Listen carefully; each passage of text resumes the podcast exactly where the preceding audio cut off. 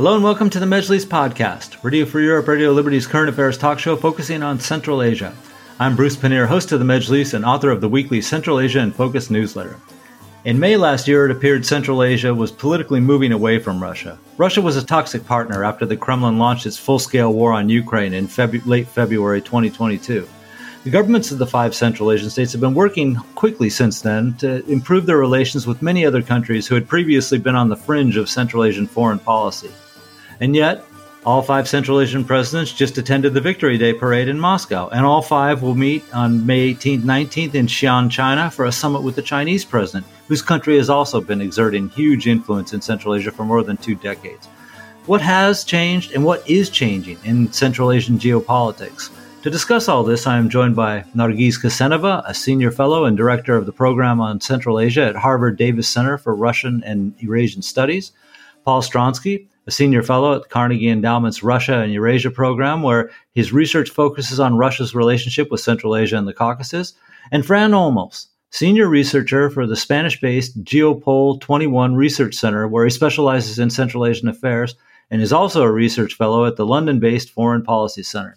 Thank you all for joining me. Paul, I want to start with you. Um, okay, it was kind of a surprise that all five of the Central Asian presidents showed up at the at the Victory Day parade in Moscow. I mean, you know, last week at this time, Friday, just before the, the Victory Day parade, only the Kyrgyz president had con- was confirmed as going to this, and then all the presidents, all the other four Central Asian presidents, all of a sudden quickly joined in and announced that they were going to show up at this this parade. What what does that tell us about Central Asia's relationship with Russia right now? Uh, well, thanks for having me. And and one of the things I think this does say, it, it definitely is a surprise. It didn't look like this was going to happen. Uh, and you know, from somebody sitting in Washington right now, it's an unfortunate surprise, uh, but not all that uh, shocking. You know, what we see is that uh, Moscow still has summoning power. Uh, what we see is that Moscow continues to view Central Asia as a key part of its neighborhood uh, and one that is essential for showing that it is uh, not totally isolated uh, from the rest rest of the world. Uh, I think what we also saw, we saw you know the um, Lukashenko of Belarus there. Uh, that certainly was not pleasant company for any of them. Uh, we also saw the Armenian uh, leader there, um, and if you look at Armenian relations right now, they're also very tight, tense with with Russia. So I think you know this is you know they're certainly coming. they're certainly you know showing some deference, willing to continue this this diplomatic dance um, w- with Moscow, uh, and you know realizing that Moscow can cause them a lot of harm. Uh, so when Moscow summons, they come, and I think Moscow certainly put a lot of pressure, uh, particularly in those last few days, uh, to make sure that they had uh, some sort of you know friendly people com- uh, uh, coming to Moscow for that parade. But you know, from a from a Western perspective, it it, it, it doesn't look great for these countries. Um, but I'm not totally surprised that it happened. Great, thank you, um, Nargis. Uh, you know, th- from the Central Asian perspective, what what uh, did I mean? What did it really cost them to go to something like this? Right? Uh, rather hedging their bets, you know, why not do it? There's no harm in showing up. Understandably, Ukraine, besides Western countries, complained about it. But really, in the end, uh, from the from the point of view of the Central Asian presidents, what was the harm in doing this?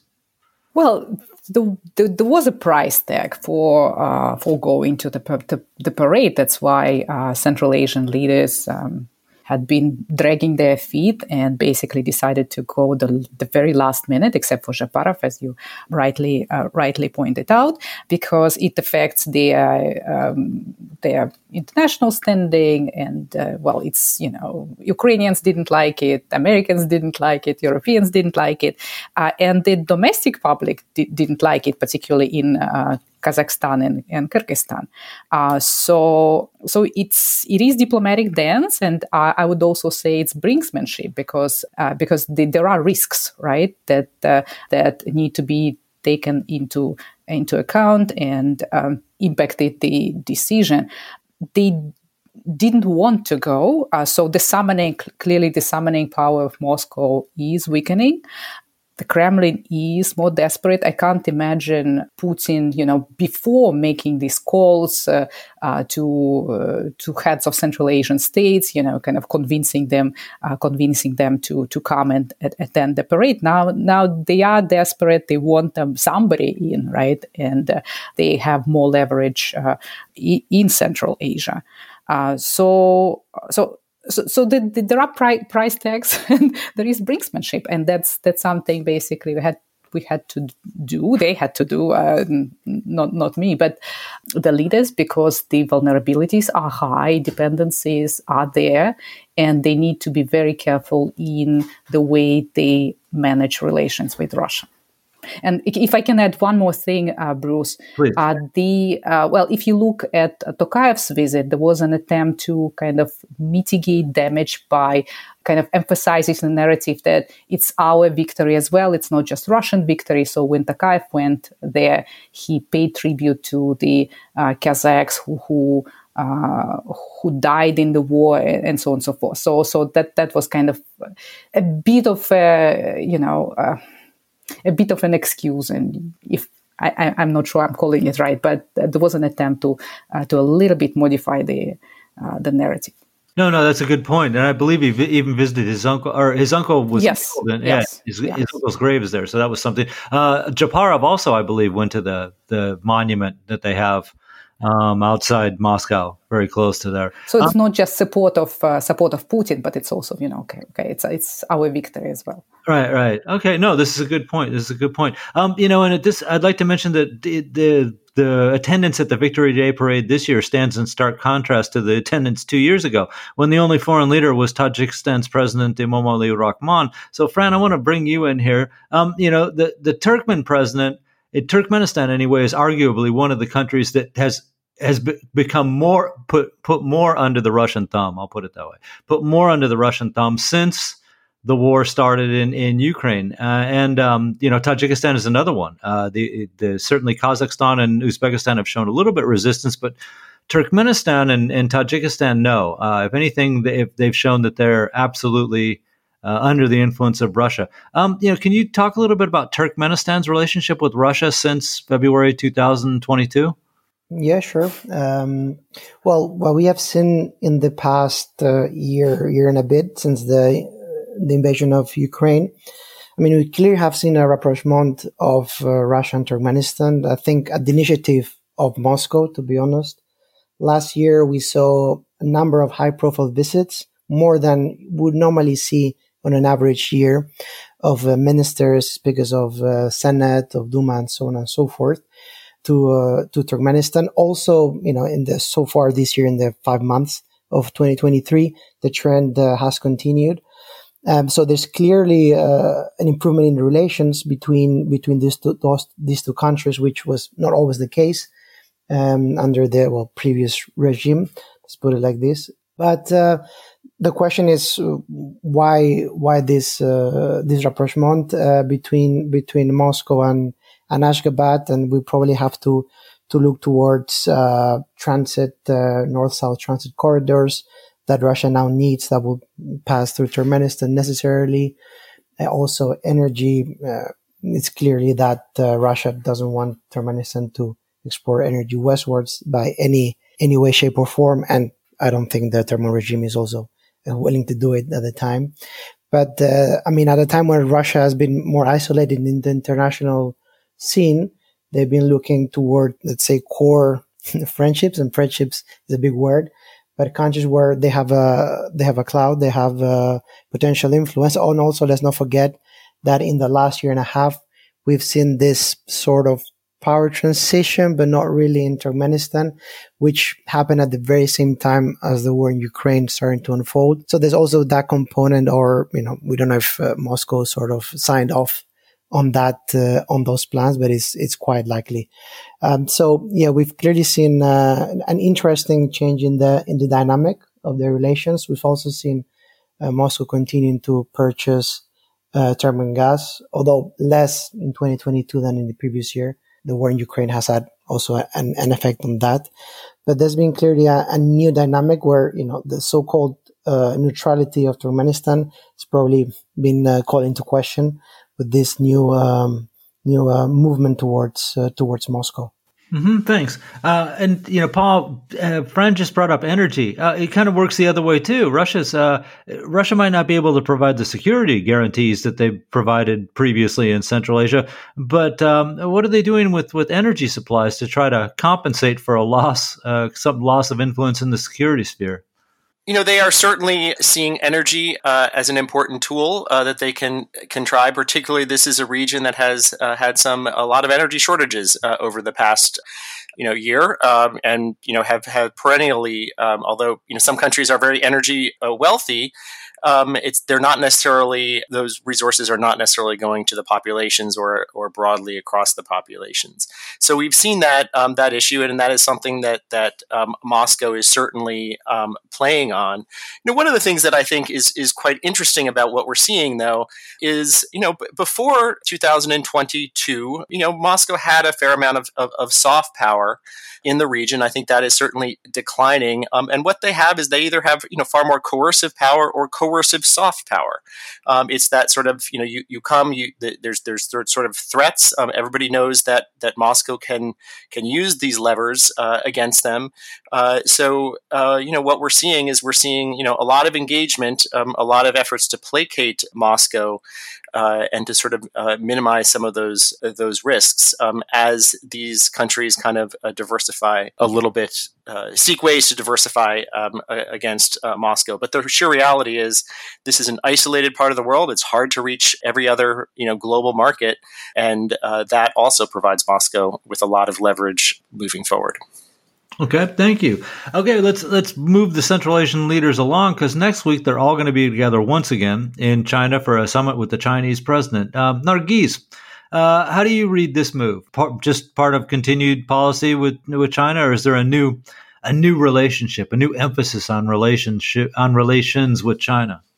I think it's uh, to a large extent it is a continuation, right? Uh, China Central Asia relations have been, you know, growing better and bigger and, you know, over the past over the past three decades. But but the war in Ukraine definitely gave it another boost.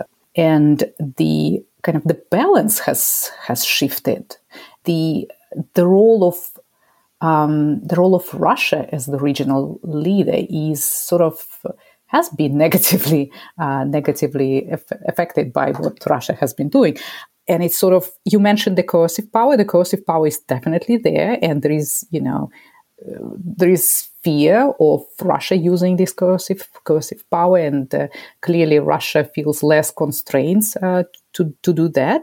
But but the legitimacy of Russia as the regional leader is down, uh, and um, and against that, China looks better. China China kind of gains in legitimacy where Russia is uh, is losing it. So we see uh, Central Asian states leaning more onto China now as as a partner, as a provider to some extent provider of security, as as you know an economic power that can invest, they can do trade, that can help them to uh, to diversify.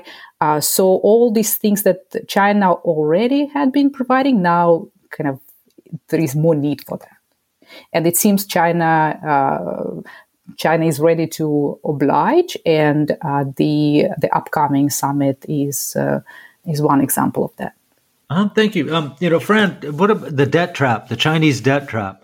Uh, how worried should the Central Asians be about? You know, clearly they're losing Russia as a partner, including as an economic and trade partner. Uh, last year was a good year, but you can't expect that to last over the, the near term future. I think every year probably be a little bit less. H- how reliable is China, considering how deeply in debt some of these Central Asian countries are? Well, this is a factor that uh, plagues or affects the relationship, especially with uh, Tajikistan and Kyrgyzstan. Um, so I mean, it's it's a it's a double on the on the um, investments and, and funds lended by mostly the the Exim Bank uh, from China. It's a bit of a double edged sword. On the one hand, it's it's helping these countries to build infrastructure. On the other hand, it's tying them closer, whether they like it or not, uh, to to Beijing in the in the future. Now the question is probably not at this moment in time, but it's more a, the you know throughout the next years when as long as they how they're going to be able to repay this these debts. So, and especially in the case of Tajikistan, where the regime is more uh, less transparent, let's put it like this, and there's more, much more corruption, we we will see if you know this translates into mining concessions, translates into who knows uh, exchanging territory. I mean, ten over a decade ago, Tajikistan ceded territory to China, nothing to do with debt or repaying debt, but it does um, have a quite of a worrying uh, precedent this uh, for this for these two countries. So, I mean, they cannot do much about it at the time being. I mean, they they need those those funds. They, uh, you know, we had apart from the their economy is probably not the most buoyant. Plus, on top of that, we had the pandemic, we had the war in Ukraine. So things are not looking good from an economic perspective. And you know, there's there's not much that can be done in that in that aspect. But of course, I mean, that doesn't mean that they cannot uh, leverage other other items, especially Tajikistan when it comes to to security, as as we have seen uh, China being uh, worried or concerned of uh, any uh, danger that could spill from Afghanistan via Tajikistan into its own territory. Hence, the base that opened a few years ago and the investments done in Chinese uh, security and facilities along the Afghan Tajik border. So there's not much uh, that they could do, these two countries. They have to keep an eye on it. So I wouldn't be that too optimistic in that regard. But uh, it's the future when it comes to repaying those debts that will tell us what the story will look like. Okay, thanks. And, and, you know, Paul, I got to give you a chance to to talk about this too. But as much as you could from the Chinese perspective, I mean, there's there's a symbolism even about next week's meeting, right? Uh, that it's being held in Xi'an. It could have been held in Shanghai because four of the five Central Asian countries in the Shanghai Cooperation Organization. It could have been held in Beijing, capital of China. But the, you know, this one's in Xi'an, and I you get the feeling that this is almost a special pick for a venue because, uh, of course, the Chinese emperor from a couple millennia ago uh, was living in Xi'an when it was then called Chang'an when they first established contacts with the Central Asians. So there seems to be something of a Silk Route connection that they're trying to to imply with this whole meeting. But how does China look at their relations with Central Asia? They, you know, they they haven't really pressed Russia's weakness, but how are they looking at Central Asia now? No understanding that Russia has got one hand tied behind its back, so to speak. Uh, yeah, well, I think uh, you, you you nailed it uh, right there with uh, the symbolism of Xi'an. I mean, I think it's definitely uh, highlighting that uh, China today sees Central Asia as part of its um, backyard as well, and I think China has always uh, seen that. Uh, it hasn't really had to worry about that that much because you know Russia was there, the United States were there. It might not have liked all of that, but at least uh, it was they were p- playing stabilizing roles at, at various times. Neither of them are, are there uh, anymore. Um, so I think you know this is you know, we, we generally see China as a sort of an East Asian, Asian Pacific type of, uh, in geopolitical terms. Uh, but for the for, for China, I mean, Central Asia is uh, is just as important um, as um, you know Southeast Asia, the the, the South China Sea, um, and all those other areas for its own stability. Uh, and so I think that is uh, you know certainly a a driver in what we see. Um, and so you know it'll be quite interesting to sort of see how this all plays out over the next year or so, um, because you know China is um, you know it, has talked a great talk, but it's still um, you know it, it, has its own economic challenges. Um, I think you know many of the Central Asian states uh, they might not like you know uh, the, the, tremendous economic clout, uh, but there's not you know China's coming with money. Um, uh, the West is coming uh, with sanctions, uh, and you know other uh, people who are who are other powers are entering. You know, looking at the region, but China's the one uh, that traditionally has you know brought some money. Uh, whether or not um, China will be able to live up to some of those expectations moving forward isn't quite clear. But I think you know this certainly says China is in the region. China is connected to the region, um, and these countries are now connected much more closely to China. And I think you just can, can, kind of see some of you know the the, the visa agreements, some of the you know the, the increase in trade. Um, it also highlights you know the pandemic is over, and the pandemic was kind of a blip uh, where you know we saw a disruption uh, in some of these relationships. But now you know uh, China is back in Central Asia, and I think that the summit in Xi'an certainly um, indicates, uh, at least from the Chinese perspective, uh, that they see themselves as a key part of Central Asia. Great, thank you. Okay, let's move on to some of these other players here too, because there's been. Uh, Bruce, can I jump in? Yeah, sure. Okay, yeah, yeah? go ahead. Uh, very, very, um, very briefly. Um, I, I think I, I, somewhat disagree with what uh, Fran said. Um, I think China has been investing in good neighborly relations with uh, with Central Asia for you know for 30 years, and uh, it's important for, for for China to have a very kind of friendly uh, fr- friendly, secure neighborhood. So, and that was important for security purposes, also for the development purposes, because you know Xinjiang, Western China, is embedded in these kind of uh, uh, surrounding regions. But also, it's important for China's uh, standing as a you know aspiring global power, or maybe without aspiring, we should uh, strike that it, it wants these good working functional relations with different regions of the world. And Central Asia is even a neighborhood, so it's even more important. Uh, and that's why the question, the, the question of debt, of course, is there. Uh, but I don't think it will do anything that would create animosity in uh, in Central Asian countries. So it would be easier for China to to be benevolent, to forgive some debt, to restructure it, uh, then you know to actually you know push uh, push the countries to the wall and kind of demand uh, demand the payment or big uh, big concessions. Th- that would be my reading of the situation. Uh, if I could just throw in a comment in there too. Um, you know, Paul had mentioned that China has its own economic problems at the moment. There's not likely to be much more big Chinese money coming into Central Asia for a while. Shouldn't that uh, shouldn't that worry the Central Asians? I mean, there's two unfinished projects of the big projects from years ago that they put on the table the railway china kyrgyzstan uzbekistan and line d of the, the gas pipeline from turkmenistan but other than that there are no there are no multi-billion dollar projects coming from china. So that which is um, good which is good. But but there is a bigger diversity of these projects. And uh, we see investments in uh, in agribusiness. We see investments in uh, renewable energy sector.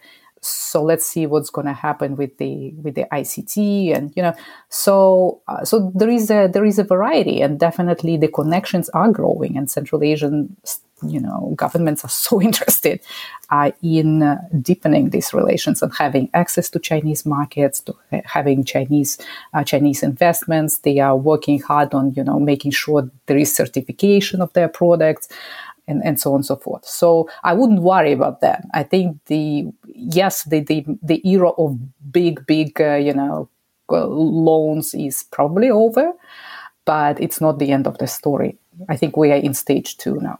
Okay, um, thanks. You know, Fran, I want to get to you because I want to talk about some of these other countries. I'd, I'd call them fringe countries, but of course, a lot of them have, have actually had some influence in Central Asia for a while.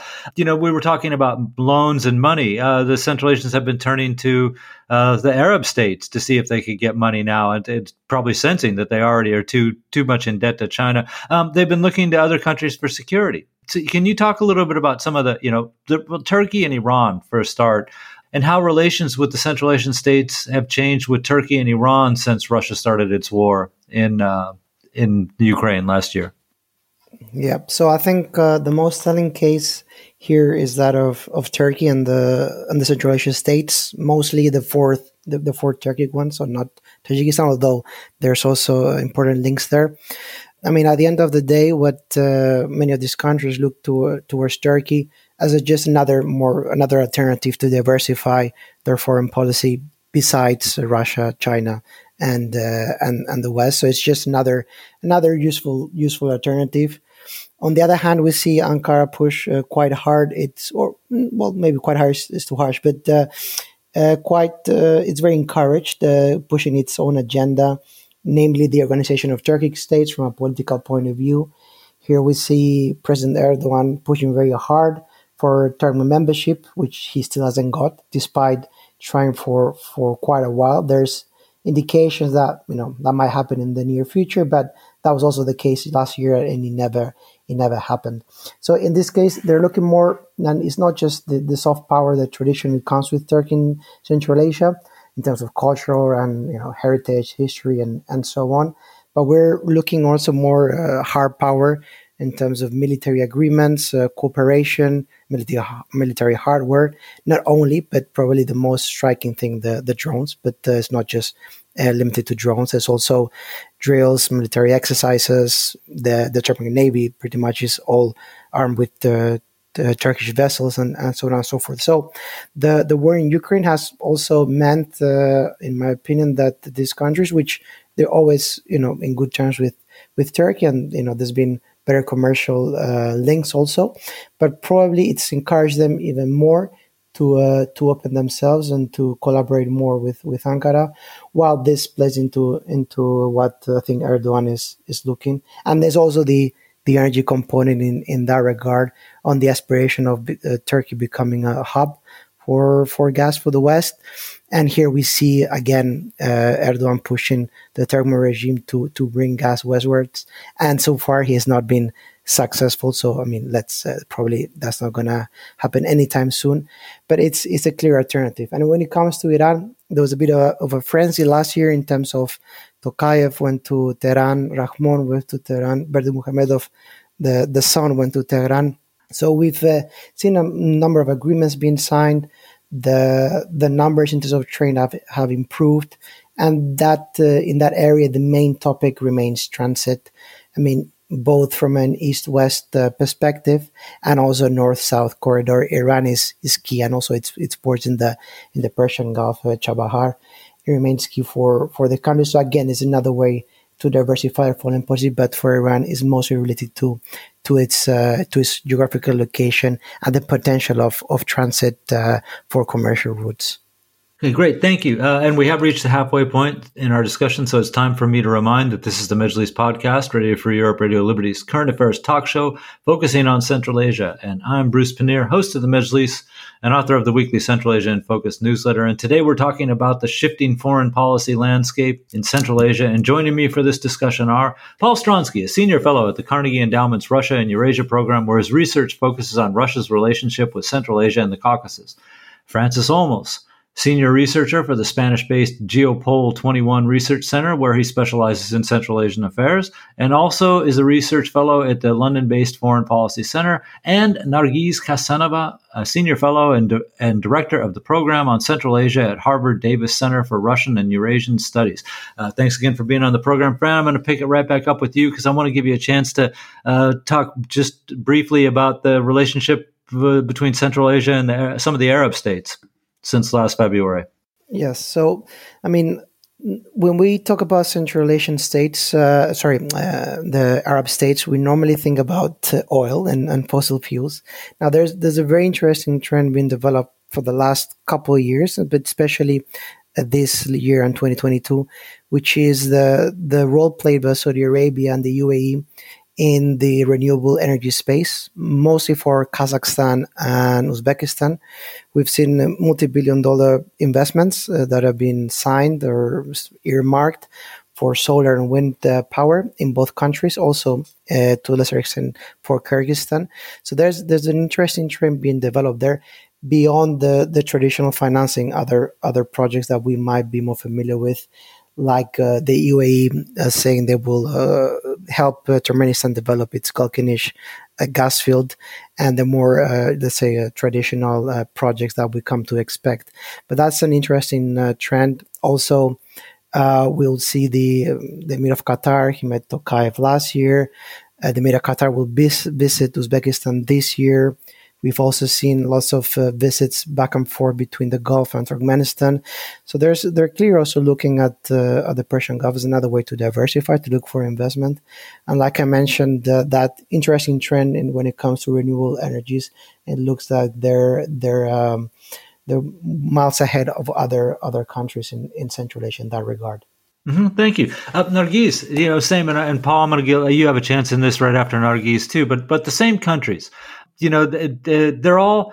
Uh, do they have some kind of advantage, or do you see that there's some kind of advantage in the fact that these are all Islamic countries? You know, we know that Iran is, is Shiite government, but still, there's this is kind of a. It's not just a shift in trade in some ways, but but it's also a shift to a culture that the Central Asia had a connection with for a thousand years until it was interrupted by the Soviet Union.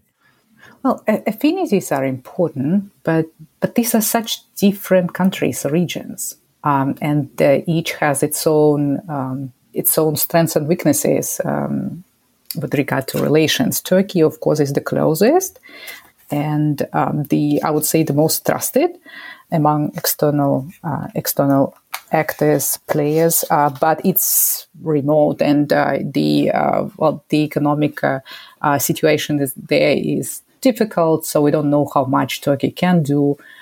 Well, what what type of investments and so on and so forth. The ambitions are definitely there. let's also see what the, the elections will bring us, whether there will be a modification of of Tur- Tur- Turkey's foreign policy course. If the opposition comes, it seems that there will be um, we can expect some improvement of relations uh, relations with the West, and uh, and uh, that that might be good also for for us uh, because Turkey is uh, uh, is the bridge um, that connects our regions via, of course, the South Caucasus with with Europe. The Gulf has plenty of money. Uh, culturally, I wouldn't say the uh, kind of the, the, there is much affinity, but but uh, but you know, of course, the, the, Mecca and Medina, there, you know, people go for Hajj and people go for for tourism there, and they buy property and, and so on and so forth. So so that's the big advantage, right, of of the Gulf. Iran is the kind of has the weakest the weakest cards. But its strongest card is the geographical situation, and that, that they can that would be the shortest uh, the shortest uh, uh, way to get to the oceans. Uh, so we are waiting what's going to happen um, with the uh, with the sanctions, and uh, if if the sanctions are, are lifted, I would see a big I would expect a big upsurge in in connections. Okay, thanks, Paul.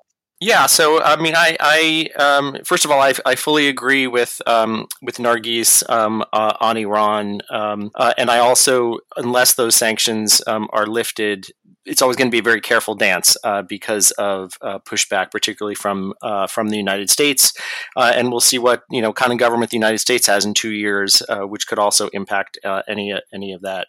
Um, on sort of the connections between uh, the Gulf, uh, Saudi Arabia, UAE, Qatar, and uh, Central Asia. Um, I would differ a little bit um, from uh, from Nargis, not so much on the sort of the, yes, you know, common Muslim, common Islamic heritage, uh, but you know, they do see the world differently and, and do have very different um, uh, traditions.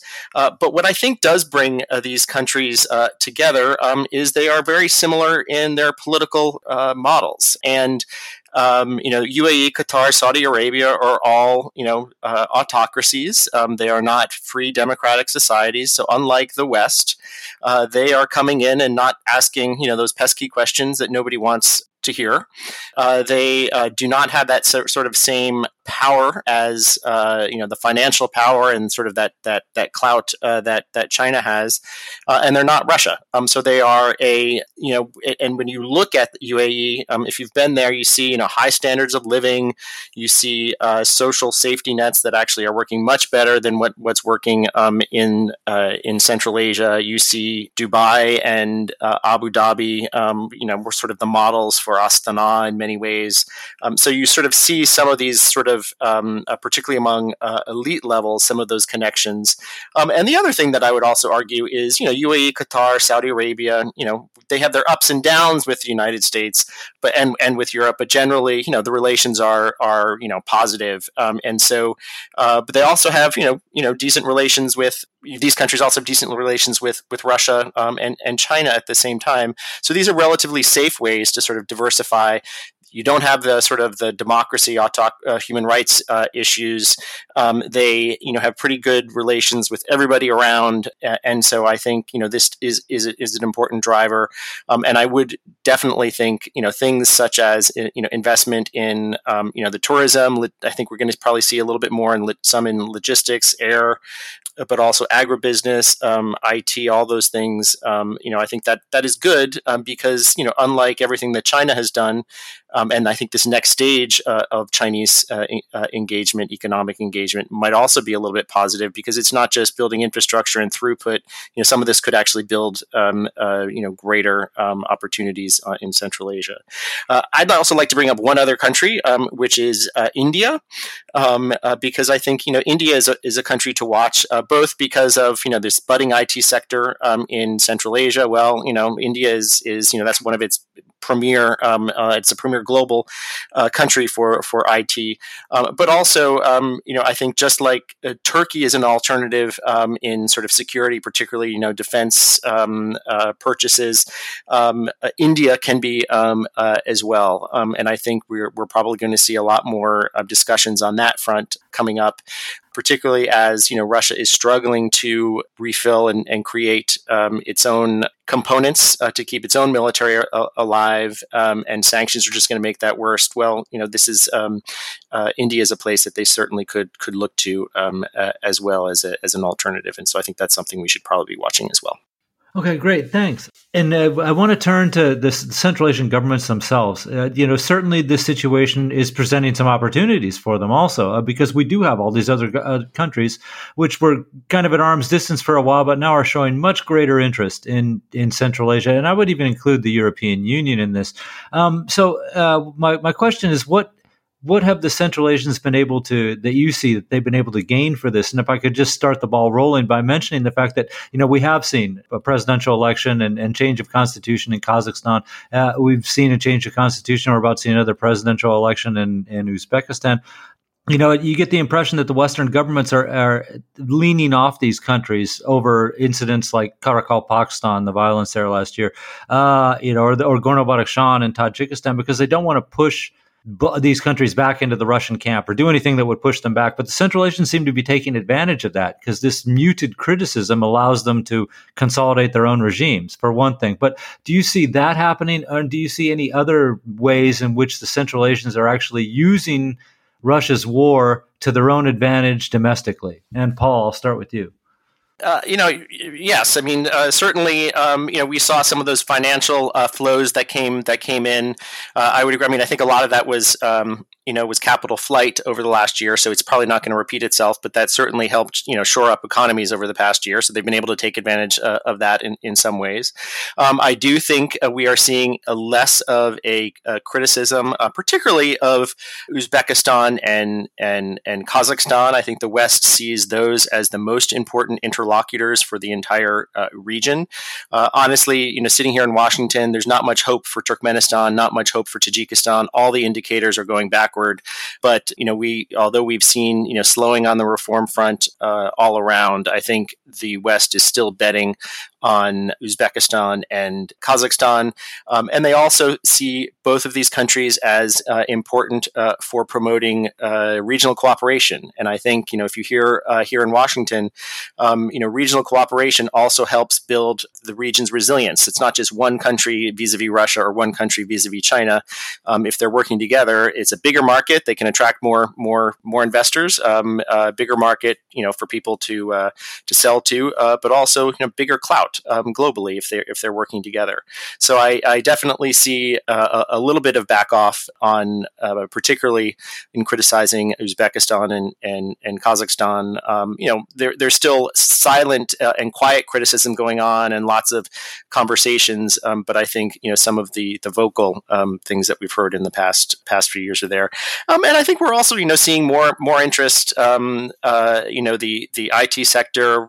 You know I've had a lot of Japanese and Korean people come and, and, and talk to me about opportunities there because um, they also recognize, you know, maybe the Chinese will go in there. So I think, you know, we're seeing, you know, it's not just, you know, the Europeans, we're seeing, um, you know, other Asians who've traditionally been there, but marginal players are also suddenly uh, looking uh, back again. Um, and they also, you know, they're not going to talk about uh, human rights either.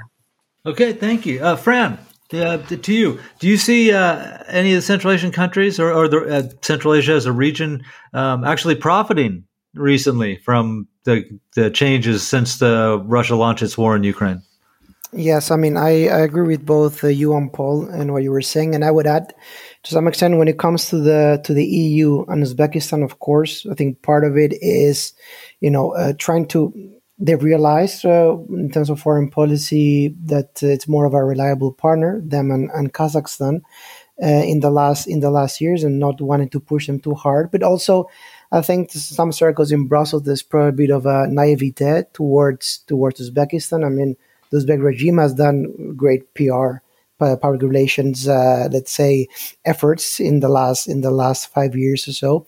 So I think there's also many of the some people in Brussels have actually bought in into the into the reform of narr- into the narrative of reforms and, and so on. So I think it's on the one hand is what uh, you and Paul mentioned, and also also on the other hand, I think there's a bit of a they've actually believed or they've bought into some of that those uh, PR campaigns, which reminds one also of uh, what Kazakhstan did in the in the past. So there's there's a clear a benefit there. Then from an economical point of view, we could also look into well the the the secondary re-exportation of of goods uh, through mostly Kazakhstan, the the goods uh, consumer goods. So it's in a small scale, but uh, that's probably also also had an impact. And then we also see uh, the EU starting to court or you know, again, there's the talks of uh, bringing gas from from Turkmenistan, or you know, the the topic was dead for for for a few years, so it's reignited that interest. Of course, uh, the difficulties are uh, are tremendous, and you know, it's, it's very unlikely that's ever going to happen. But it's bring back to the it's brought back to the to the conversation topics that are were probably long gone or you know they were in in a drawer somewhere full of dust in Brussels and they're starting to bring those back out. So you know potentially there's there's ways that uh, that Turkmenistan in this case could could uh, benefit even though in the end uh, they might not actually do anything, uh, any actions, but uh, they could uh, become more, even more lenient uh, with the with that, that regime in particular. Okay, thank you. And Nargis, uh, give you the last word on this. Central Asians, uh, is they finding some advantage in this situation for themselves? Uh, well, uh, what you started with, with the uh, with the political political elites, uh, I think it's complicated. The political elites and human rights. Um, good governance agenda. I think it's complicated because, on the one hand, indeed, the war in Ukraine overtook all the other agendas, and the uh, the, the, priority is to make sure the, the countries are not aligning too much with uh, with Russia, is not are not helping Russia. Uh, so, in this sense, yes, they can. You know, the the uh, the governments can get away w- with it. But on the other hand, we do need the West uh, more than ever. So it is of, uh, of, it, of, existential nature now, which creates some leverage for for the West actually to uh, to push.